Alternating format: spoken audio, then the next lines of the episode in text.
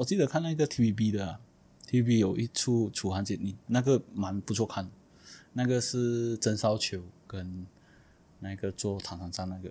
嗯，啊，他们那做唐三藏那个是做项羽，啊曾少秋是做刘邦。我觉得那个做唐三藏的听到我们的节目的话，他会想说：你们那么多集，你们都不要记得我的名字。我现在查一下，江华，哦，这样好啊，这样好啊，嗯，好，啊不是来重新讲过。那个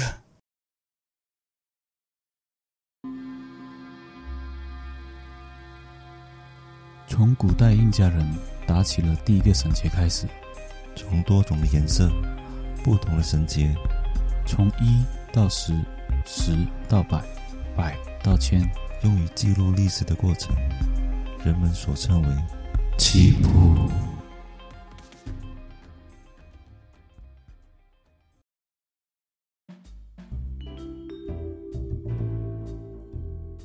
Hello Hello，大家好，我是主持人 Roger，大家好，我是主持人阿仁。欢迎收听棋谱。阿仁，今天我们要继续那个楚霸王的他的故事。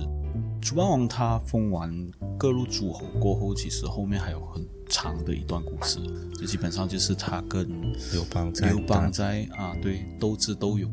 那我们就继续讲回之后的战役了。嗯在前二零六年八月的时候，那时候他有封一些诸侯嘛，齐诸侯跟赵诸侯开始叛乱。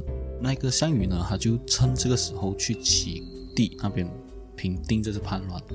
可是呢，那个刘邦是很聪明哦，他趁他那个项羽去叛乱的时候，他去进攻关中，然后去毁掉那个楚军那一边，因为那时候的项羽他是在关中嘛，对去到关中嘛，所以他是打算取回关中。那个项羽听到刘邦他取定关中过后，非常生气哦，就封这个郑昌为韩王，然后去判定这个刘邦。可是这个所谓的汉王，他后面被张辽伪造一个文书给项羽，他说呢，就是其实刘邦只是想要得到关中罢了，不会向东动兵。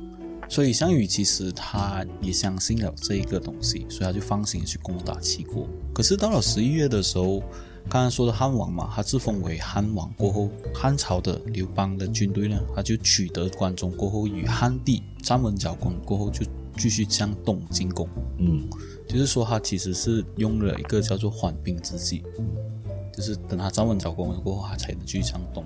对，所以他跟跟项羽讲说，哦，哇，只是要拿关中罢了。嗯所以不足为语气，所以项羽就放心的攻打齐国过后才回来找他。可是，在这个过程的时候，他就已经做足准备去继续向东。嗯嗯，可见这个刘邦他是多么的不算，可以讲是他，或者是可以讲是他的军师是多么的聪明。嗯。然后在公元前二零五年，刘邦就以项羽杀害楚义帝为名，联合吴国的诸侯一起攻打楚国。当时候他们累计的人数总共有五十六万人，嗯打到楚国的国都彭城。当时候的成绩是大获全胜，然后刘邦也开始得意忘形，嗯所以他每一天他都跟那些诸侯都饮酒作乐。嗯当项羽知道这件事情的时候，他就带着三万精兵连夜回去救彭城。嗯当时候打得措手不及，他当时候是把刘邦的十万兵给杀死，然后刘邦逃跑嘛。逃跑的时候呢，他只是带了几十个骑兵而已。嗯刘邦当时候逃跑的时候是没有带走他的老豆跟他老婆，嗯所以项羽他也把他的家眷给禁锢起来。嗯他们一路追赶汉军的途中，不少的人他们跌入碎水，有一道河，又有十多万人死掉。这个战役变成中国史上最有名的战役之一，大大消减了这个汉军的元气，也让原本刘邦占住的关中跟韩地失去了他的优势，也失去了他的地方。嗯，所以你有发现到项羽其实他很厉害，他通常都是用很小的兵，然后去攻打对对方很多的兵，嗯他都以小博大这样子。嗯，他都喜欢用精锐去对赌一些散军。对，我觉得他很巧妙了，用军这一方面。嗯，他是算是用一个心理战啦，我今天用三万，我就可以打你十万了。嗯然后你后面的那些四十所谓的五十六万嘛，五十六万扣十万的话，就所谓的四十六万，你会怕吗？一定会怕吧？你看他一个，就等于说一滴气，嗯，像我们过后面的怎么办是，啊？而且我们不能一次过全部五十六万出动嘛，我们一定是少步少步过去过清洗的。所以当时候如果要对战项羽的话，他们都要掂量一下自己的本事跟实力啊。嗯，啊，他们就会会有一种叫做战略上的心理战。嗯，嗯，对，所以这个是项羽他厉害的地方，对也是他骄傲的资本。嗯嗯，所以刘邦他一路在逃亡，逃亡逃到信阳这个地方，在这一路上他一直收拾，他一直召回那些逃兵散卒，所以项羽也在范增的建议下，他必须要一直去讨伐刘邦。其实刘邦是岌岌可危的，随时都有生命危险的。有一个人他出了一个计谋给刘邦，这个人就是陈平。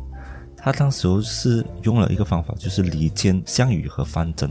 嗯，范增就相信了这个离间之法，所以他一气之下就离开了项羽，回老家。可是没有想到他在路途中就死掉了。然后刘邦呢，他也用了另外一个方法，就是他让其中一个部下很像自己的打扮成他，出城投降。然后他自己本身呢，他就借机逃到攻陷这个地方。你看啊，以前的所谓的帝王，或者是以前所谓的宰相也好，他们很喜欢找一个替身，嗯，就算他替身去世了过后，他还能继续做，对，然后替身就做一，个傀儡，很像那一个跟满江红，嗯，嗯，那个你看了？有好看啊，那个精彩啊，嗯精彩。故事是讲说，那个建成秦桧他有一个替身，他也是很好的解释了为什么秦桧在死之前会朗读岳飞的遗言，就是一个满江红。因为很矛盾嘛，你那个那一句话明明是岳飞在骂群臣，为什么是你一个奸臣出来讲？嗯这这历史上是有记载他出来讲，所以他就把这一段落拍成电影。嗯啊，其实是这样这样这样这样，有这个可能性这样子。啊有兴趣的话继续去看了。那我们讲回我们的想在这个时期的时候呢，就是楚汉两军都一直在僵持的时候，嗯其实韩信已经在河北攻破了齐、赵、魏、代、燕这些国家，嗯所以只是剩下楚国跟汉国这两个国家在斗而已。当时候项羽他是想要杀掉韩信，他就派了龙且，然后给他二十万楚军去攻打，可是没有想到结果其实是被韩信给杀掉，所以导致到项羽他其实兵也没有，粮食也没有，然后只好跟刘邦做交易，他把刘邦的所有的家眷还给他，然后再跟他签署盟约，嗯就是以一个鸿沟为界限，然后中分天下。嗯，这个其实我要讲到，就是中间其实有一个小段落，就是在这个签署这个过程的时候，其实项羽他是打算是威胁这个刘邦，他想威胁，他就是捉他的，他捉了他的妻子嘛，对家他捉了他的老豆，老豆嘛。然后当时候他就想说，你假如不愿意劝降的话，圈服于我的话，我就把你老豆杀了。嗯然后这个时候，刘邦讲了一句很经典的名言，造成后世人的诟病。他他讲的这一句就是：当时候楚王封我们为结拜兄弟，我的老豆就是你的老豆，那我的父亲就是你的父亲。只要你真的把他烹杀了过后，你分我一杯羹。他这样威胁他嘛，你把他杀掉嘛。你再把他杀了过后，你帮让他煮出来，分我一杯，哦，给我吃一，你吃我也吃。这样子，就是你能做到这样子，我也能做到这样子。他就是用激将法，讲说你假如真的杀掉我的老我的老爸的话，就是代表杀了你的老爸，嗯，就认为不你不孝。那你既然你都不孝了，我也可以不孝。我觉得项羽很容易被人家激将，就是如果是很像关系到道义上的事情对来去激将他的话，其实他很容易妥协。就是因为刘邦讲了这句过后，再加上项羽身边的那些所谓的军师劝阻他，讲说不应该这样子做，因为刘邦讲的有道理。嗯，我不能做一个不孝的人，所以他就全程的签下这个盟约，给回这个。就说范增已经离开了啦，嗯。最了解刘邦的那个人已经离开了，对，然后刘邦又明白项羽的性格到底是怎么样，而且他其实前面前面一段时间，其实他一直躲避着项羽，项羽一直攻城，还是跑，一直攻城，还是跑。其实他对项羽有算是心理上有一点的阴影啊，嗯，畏惧他，对畏惧他的，但是他又不能在这么多人面前去畏，就是完全畏惧他，所以他克服了自己心理，这是刘邦厉害的地方。调整自己的心理。嗯，调整自己的心态，然后说出那些句经典。哦，所以这个造成后世人很多诟病，是想说刘邦是多么的狠，连自己的老爸的性命也不顾。嗯，军事上的那一个策略来想的话，你想看他这样子讲的话，过后得到的结果是好的。嗯，他就是知道，他是太了解项羽他的性格是这样。嗯，最重要就是刘邦也把项羽身边的人才都挖过去，所以大家都知就是他身边的人才都知道项羽的性格是怎么样，嗯所以给出的方案其实是对项羽是很不利的。嗯嗯所以他们界限过后分开一个中间嘛，刚才讲红沟做中间嘛，这个就是我们经常玩的那个中国象棋很出名的，它中间有写个楚河汉界。嗯。啊，这一个是其实中国象棋的这个棋盘是在做着当时候的楚国跟汉刘邦，就是项羽跟刘邦的对阵，嗯。所以你会看到有一些象棋是为什么是红色的，嗯。因为红色代表汉啊，就是刘邦的国家。嗯，然后为什么有一些是青色？的？青色就是啊项羽项羽的国家，楚可是啊楚国就是所谓的楚国，项羽的国家。然后为什么每次先起手一定是青色？因为是项羽先攻嘛。所以这个它是有一个典故在那边。为什么中国象棋是每次都是现在是变成黑色了？好像是以前是青色嗯啊？为什么每次都是青色先攻打这样子？嗯，所以这个是很呃算是一个小小的知识点。嗯嗯当项羽签了这个盟约过后，他就要回去他自己的国家，他的国家就在东边嘛。嗯在回这的路途中，其实刘邦他就趁这个时候撕掉盟约，他发兵追击项羽。但是这一次，韩信跟彭越是没有参与这个追击的，嗯所以导致这一场战役呢是让项羽成功突围。嗯最后，刘邦呢，他是以加封土地为条件来去说服韩信跟彭越，然后之后他又在命令刘贾和英布一起攻打，所以现在又在有五路大军一起攻打项羽。所以你看呢，刘邦自己的能力，其实他是没有信心可以攻打项羽的，嗯他是必须要集聚所有人的能力去攻打项羽。你想想看，他项羽在当时候的力量跟武力值是多么的高。再加上他的威严。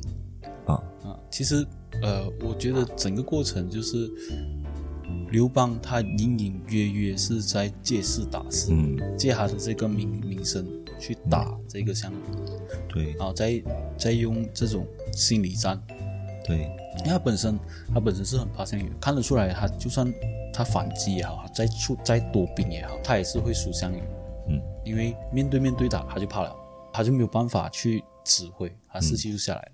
反正他就是用这种借势打势，或者是讲招借刀杀人这一招。嗯嗯，所以刘邦他很厉害的一点是他能得民心，嗯就跟后世的刘备差不多。嗯嗯，当时候的项羽就是四面楚歌。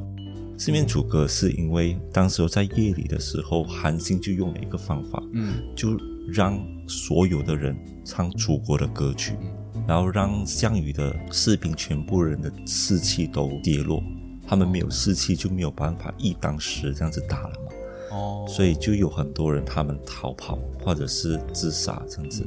主要是他唱楚歌是一个很聪明的做法啦，就是因为楚国已经灭亡了嘛，嗯，然后再加上士兵没有在自己的家乡，对，啊唱这些其实要给那些士兵感觉他要回去多过还要继续打仗，对，所以会导致很多人叛乱项羽的原因之一就是这样子。对，所以当时候是非常的轰动，因为总共有六十万人去唱这个楚歌给项羽的士兵听啊。嗯所以当时候项羽他就有做了一首诗句：嗯力拔山兮气盖世，势不离兮骓不息。摧不丝兮可奈何，虞兮虞兮奈若何。所以他写出这一个诗词的时候，就可以感受到他是非常的无奈，因为他不可能真的是靠一个人打几万个人嘛。现在他士兵的士气已经降落，而且逃跑的都已经逃跑了，完全是没有办法。嗯所以当时候他是八百个骑兵突围，而且是趁夜突围，嗯然后一路跑到大东城这个山上。那时候他身边的士兵只剩下二十八个骑兵而已，嗯。所以你想看啊，八百剩下二十八，嗯。更加的少，而且不到百分之十的士兵。嗯。他其实他还是有一些傲气在身上的，嗯。他想要告诉全天下人，他的失败了，其实不是因为自己不会打仗，是天要亡我。嗯所以他就把二十八个骑兵分成四组，每组七个人，向山下冲锋。当时候他也用了他自己一如既往的那个吹鼓士气，嗯之后的结果其实是连胜三次。嗯他一路突围到最后，他剩下他一个人到了乌江。嗯然后当时候乌江有一个厅长，他就劝说了项羽，其实你可以回到江东东山在一起的。但是因为项羽他就会觉得，他把楚国的人一起跟着他去打仗，可现在只剩下他一个人，全部人死亡，他没有办法再回到江东这个地方去看这江东父老。嗯所以他就拒绝了这个厅长的请求，他也把他自己的宝马乌鸡马嗯献给厅长，然后他自己步行去迎战。嗯，这一战其实是蛮精彩的。对，这个就是他最后一战，一个人。对，像刚刚你讲的，他的那个部下好像从从山峰上下来，其实他能劝得动，还能劝得动他所谓的二十八骑，是当时候这个二十八骑是蛮硬的，对，就是他的以他的士气还有他的劝说下，他那些二十八骑还会尽力的帮你突围，是相当的牺牲哦。是哦，牺牲到后面剩一个的时候，其实我相信这二十八个部下都希望是你能留下来，嗯，就是养精蓄锐，等日后再战。对，其实他下来这一个整个过程，他用的他用的兵也是不多。嗯，他回去再养战的话，其实还是有机会把把那个就是所谓的刘邦，所以他拉不下脸了，其实，嗯是所以这个也是项羽的致命弱点。对，当时候他就剩下一个人自己步行，然后汉军就追打过来了，然后他们就让项羽投降。然后项羽当时候他其实愤怒到一个极点了，他就怒吼一声。当时候的所有的马，他们没有办法再向前，就止步不前。所以汉军是没有办法去控制，因为当时候项羽的那个霸气哦，我们海贼王的那个霸气啊，是原原本本有被记录下来，真的是只有项羽这一个阶段有记录在正史里面，所以能看到当时候霸持的项羽，他那个霸气一出的时候，没有人敢向前，而且是多么的恐怖、啊！我可以可以这样子讲，就是他的震慑性是多么的强。对，震慑性是很强的。然后过后，他没有想要再应战了，嗯，他拿起了那个刀，他就自刎，然后死。哦，他宁愿死在自己手上，也不要死在他的手上。对，他就这样子结束了自己生命。很屌呀，他那个所谓的霸气，嗯，是。是历史上唯一一个人是有真实记载说他是有霸气的是，然后你想看他又有冲瞳，啊然后他的身高又八尺，又那么壮，啊，真的是不知道谁会先死在他手中。虽然前面很多人，他只有一人，但是他往里冲了。因为因为剩下一个人的时候，谁都不想做那个死的那个人嘛，是啊因，为反正都是赢啊嘛，剩下一个人反正都是赢啊，谁都不想做死的那个人，全部都想说，哎，我们都要领功劳的那个嘛，就剩他一个人绑就好了嘛。嗯，那时候他就自刎了。自刎。所以当时候那一些骑兵，他就每一个人拿项羽的其中一个部分，拿头啊，拿手啊，拿身体啊，然后回去找刘邦去领奖。所以这些有争夺到项羽身体上的一部分的人，全部都封侯。嗯，其实项羽死过后，楚地就向刘邦那边圈降了，其实就是就是已经投降于刘邦。当时候刘邦其实他有封这个项羽为鲁公，其实主要是什么呢？其实是我觉得是刘邦为了安抚就是楚国的一个叫什么，嗯，一个心态，嗯就是他不想因为这件事情又来出现第二个项羽，嗯他就直接封这个项羽为鲁鲁公。主要的原因就是把这项羽好好安葬，这样子他的项羽的同宗同亲都会向着刘邦。嗯，所以后面的时候，你记得我们之前有说一个叫做项伯的嘛，对，就是被张良劝说了过后跟项羽。后面的时候，其实所谓的项伯，他也是归附了刘邦，刘邦也赐了他的姓，改名为刘，嗯。所以他后面变成叫做刘禅，封为杨国侯，哎，射阳侯，他算是他算是汉奸，汉奸呃呃，可以算是汉奸啦，因为之后的所有姓项项的部下都改为刘姓，然后有一些呢，甚至会录取在这个刘邦的官司里面。啊，嗯，他算是给这个项羽的家世有一个很好的归属，这样子才不会有叫做什么，你知道春风吹又生，嗯他还没有他们还没有那个报复心。嗯他就是要养肥这些人，然后也也大肆推广项羽是多么的英勇，嗯，因为面子也过得去嘛。对，啊，我的祖辈是项羽，哇，很英勇，什么？面子也过得去嘛，哪怕他是输了他的战地，嗯，所以你可以看得出刘邦他的军师的力量是多么的强。对，嗯。我觉得一个领袖啦，嗯。他必须要有一些智囊在身边，嗯因为那些智囊是看得最清楚。如果今天刘邦他没有张良的话，我觉得刘邦很早就已经死掉了嗯啊。张良是知道鸿门宴过后才告诉刘邦的嘛？对，所以张良其实为什么他会那么强呢？我想要知道，就是张良他和诸葛亮来比的话，到底谁是最聪明？嗯，假如相相提并论的话啦，诸葛亮不算是军军师，诸葛亮比较像是真正的政治家。他的只要相比的话啦，我觉得我我个人觉得，因为他能管辖，他的能力是在任何的方面他都能管辖，就是你叫他管内，他也能管内政；管外，他也能干管外政，所以他算是一个全方位的人才，全方位的政治家。政治家。对政治家，因为反正你讲那他也可以当王哦，政治家可以当王吗？呃，假如说首相假如说你觉得诸葛亮能当王的话，他能当首相，但是他不能当王，他没有人作为辅佐，但他不能当王，因为什么原因？因为他要做决定者，只要你看啊，宰相到是不是做决定者那一个，嗯，就是可能跟皇帝讲，皇帝做最终决定嘛，对他，决定要这样，决定要这样，他会得罪很多人，嗯然后皇帝是最好什么？我决定了，哦，宰相讲了。嗯不是我决定了，哦，他讲了，将军讲了，然后他背们就会去啊，就是会去争哦，为什么你要提这个问题？而且不会很多时候不会是讲说，呃为什么这个皇帝提这个问题？为什么皇帝做这个决定？大多数的是他们大臣讨论过后才去决定。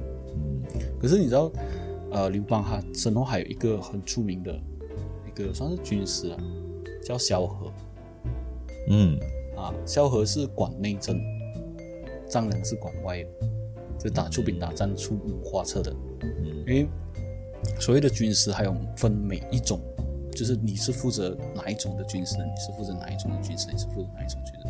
其实说到鬼才的话，我觉得郭嘉会比较像是鬼才。说，假如你假如说是拿对比的话，因为诸葛亮是跟张良是不同类型的嘛，对，啊，你拿对比的话，你拿郭嘉跟张良对比，郭嘉是比较所谓的鬼才啊，嗯就是他所有的军事上的谋略啊，那些都是国家的，就曹操身边。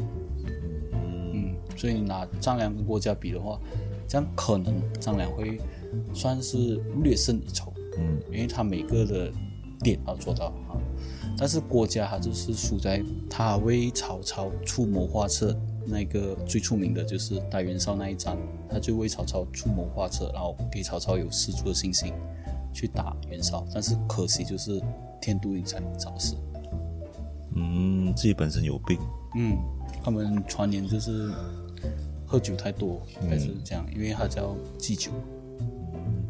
那萧何他主要是安抚民心，安抚那一些大臣嗯，对，啊，我觉得这个也很重要啊，不然的话，他们时不时的想说啊，你没有尊重我啊，我想要反抗啊，啊，然后萧何就出来了，对，啊，安抚他，哎，其实你不用这样子想，其实啊。我们跟他画大饼啊是。啊，吃到饱饱，是。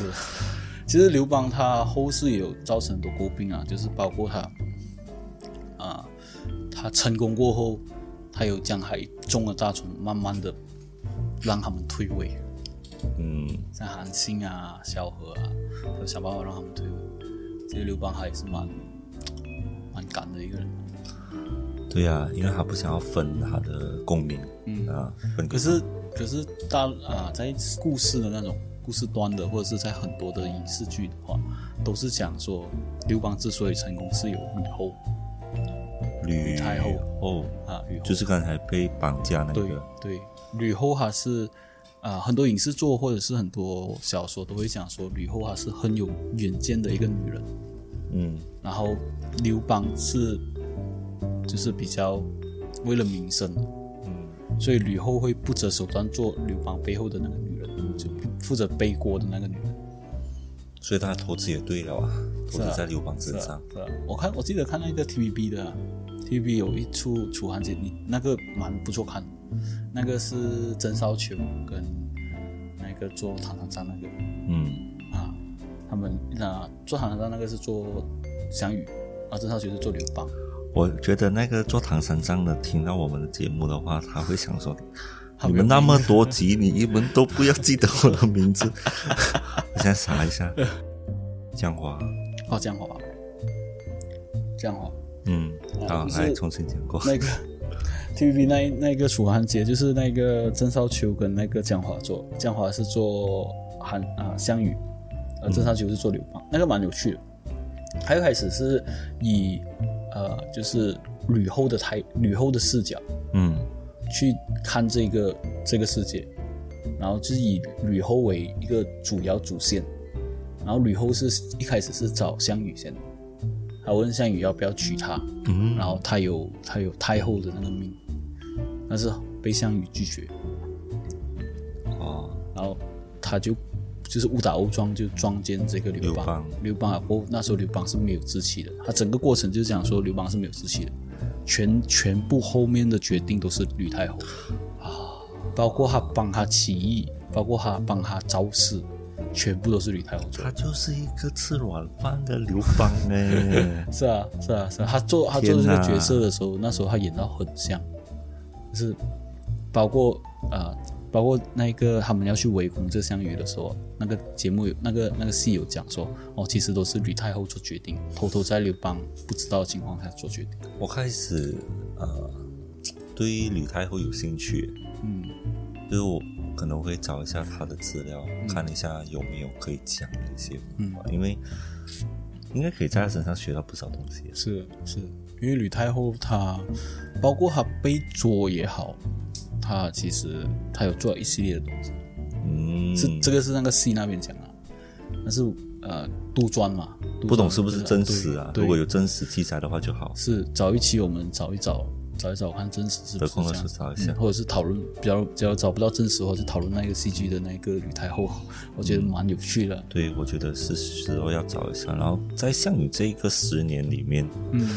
他从二十二岁到八年啊，二十二岁到三十岁这个期间，他其实有了很多成语，就是他，你看啊，他有破釜沉舟啦，很出名的鸿门宴啊，四面楚歌、霸王别姬，然后还有作壁上观、锦衣夜行，还有一个就是十面埋伏，嗯。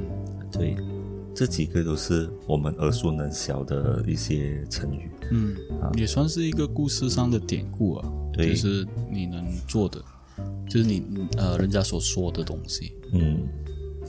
包括《霸王别姬》，其实影视剧也是有把它做成戏剧啊，或者是小说啊、歌曲啊，甚至呃现在目前为止都可以看到的最出名的就是那个张国荣，哦，是那个张国荣做的那个《霸王别姬》，其实他是讲说，他不是讲啊里面项羽的《霸王别姬》，而是讲他在演《霸王别姬》，嗯。然后嗯爱上他的师哥，他师哥是演霸王，他演别姬，嗯，然后他爱上了师哥了过后，他又两个都是男的。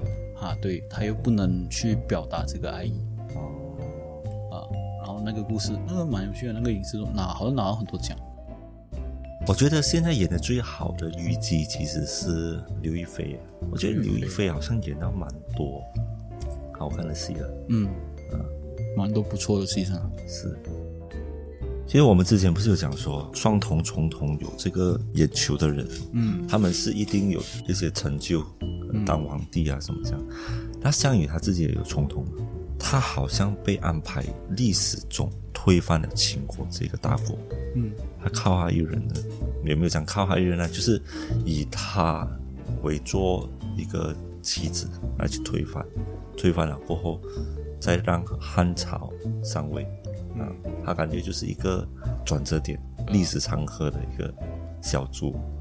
我们在看他所有的性格方面呢，其实在找资料的时候，项羽他会为了一个士兵受伤而流眼泪，但是当他赢了一个战役的时候，他又不舍得把一些奖励分给下面的人，所以为什么张良还有他身边的人才全部都流向刘邦那边？嗯。因为你有好处你自己拿，但我们全部也是要吃饭。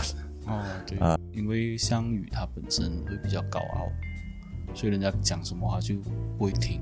嗯，然后我讲什么你都不会听，你自己做自己的，这样你需要我来做什么？是。我是这，我就去别位需要我的地方去发扬发发光。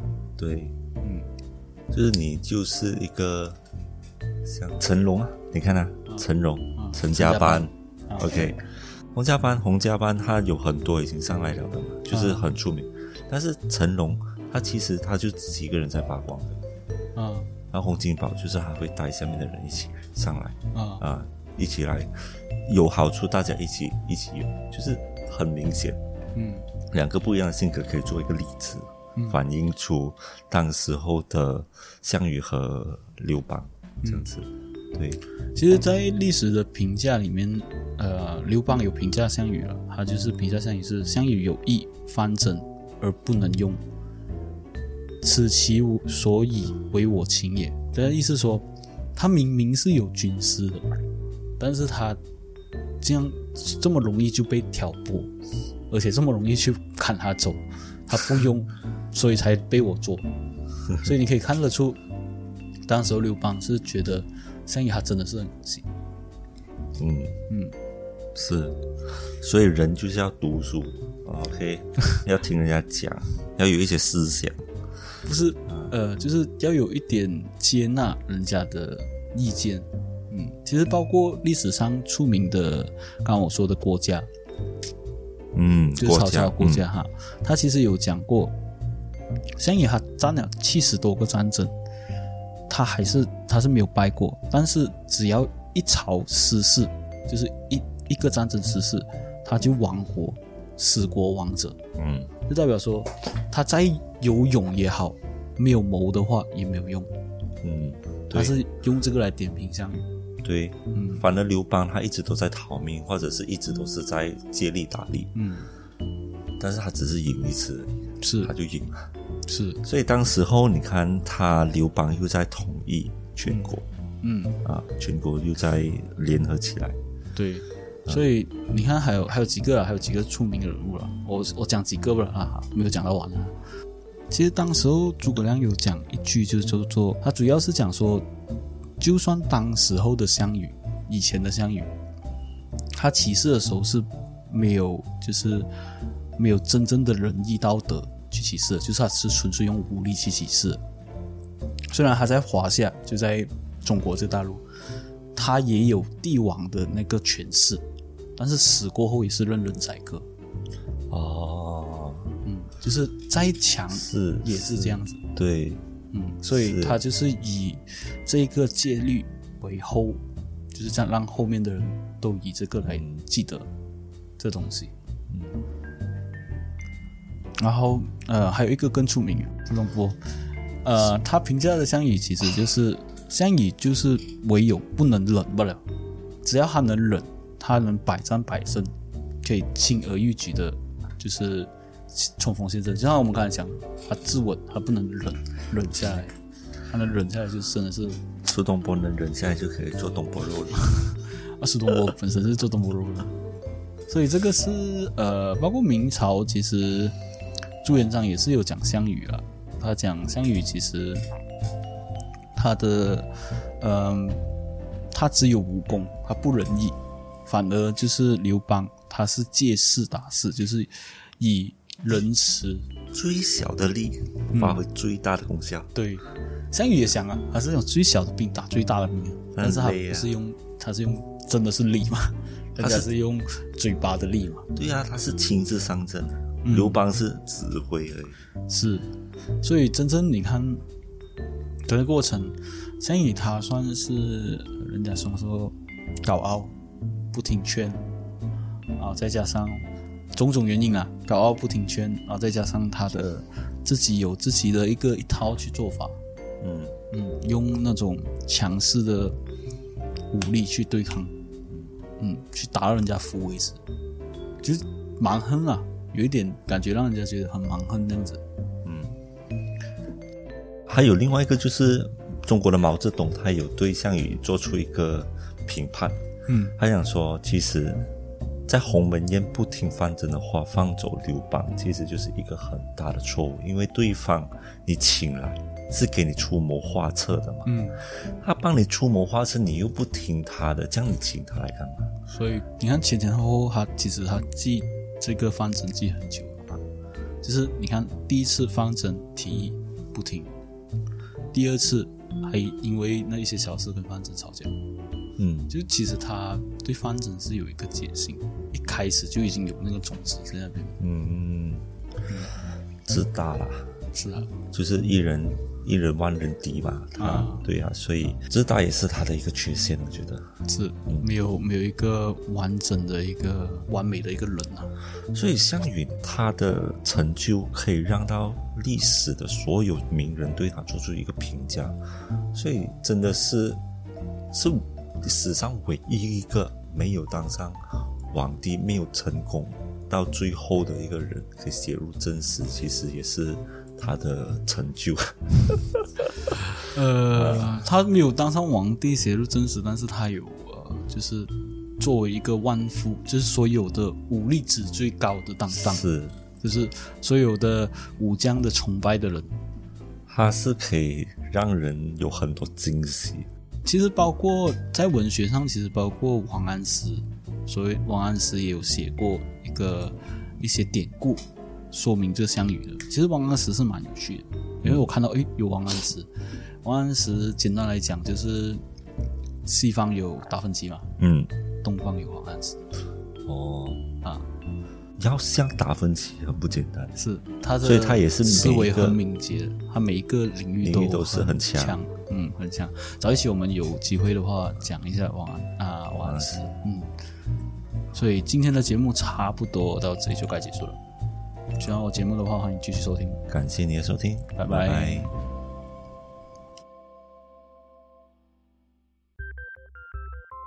好了，今天我们的节目差不多到这里就结束了。喜欢我的节目的话，欢迎你订阅、点赞、分享、留言。那如果有你们想听的人物，也可以在以下评论给我们哦，或者有一些人物的资料，也可以投稿给我们。那我们是非常欢迎你们投稿的。喜欢我们的节目的话，欢迎你去各大平台：Apple Podcasts、KKBox、Spotify。还有 First Story，感谢你的收听，拜拜。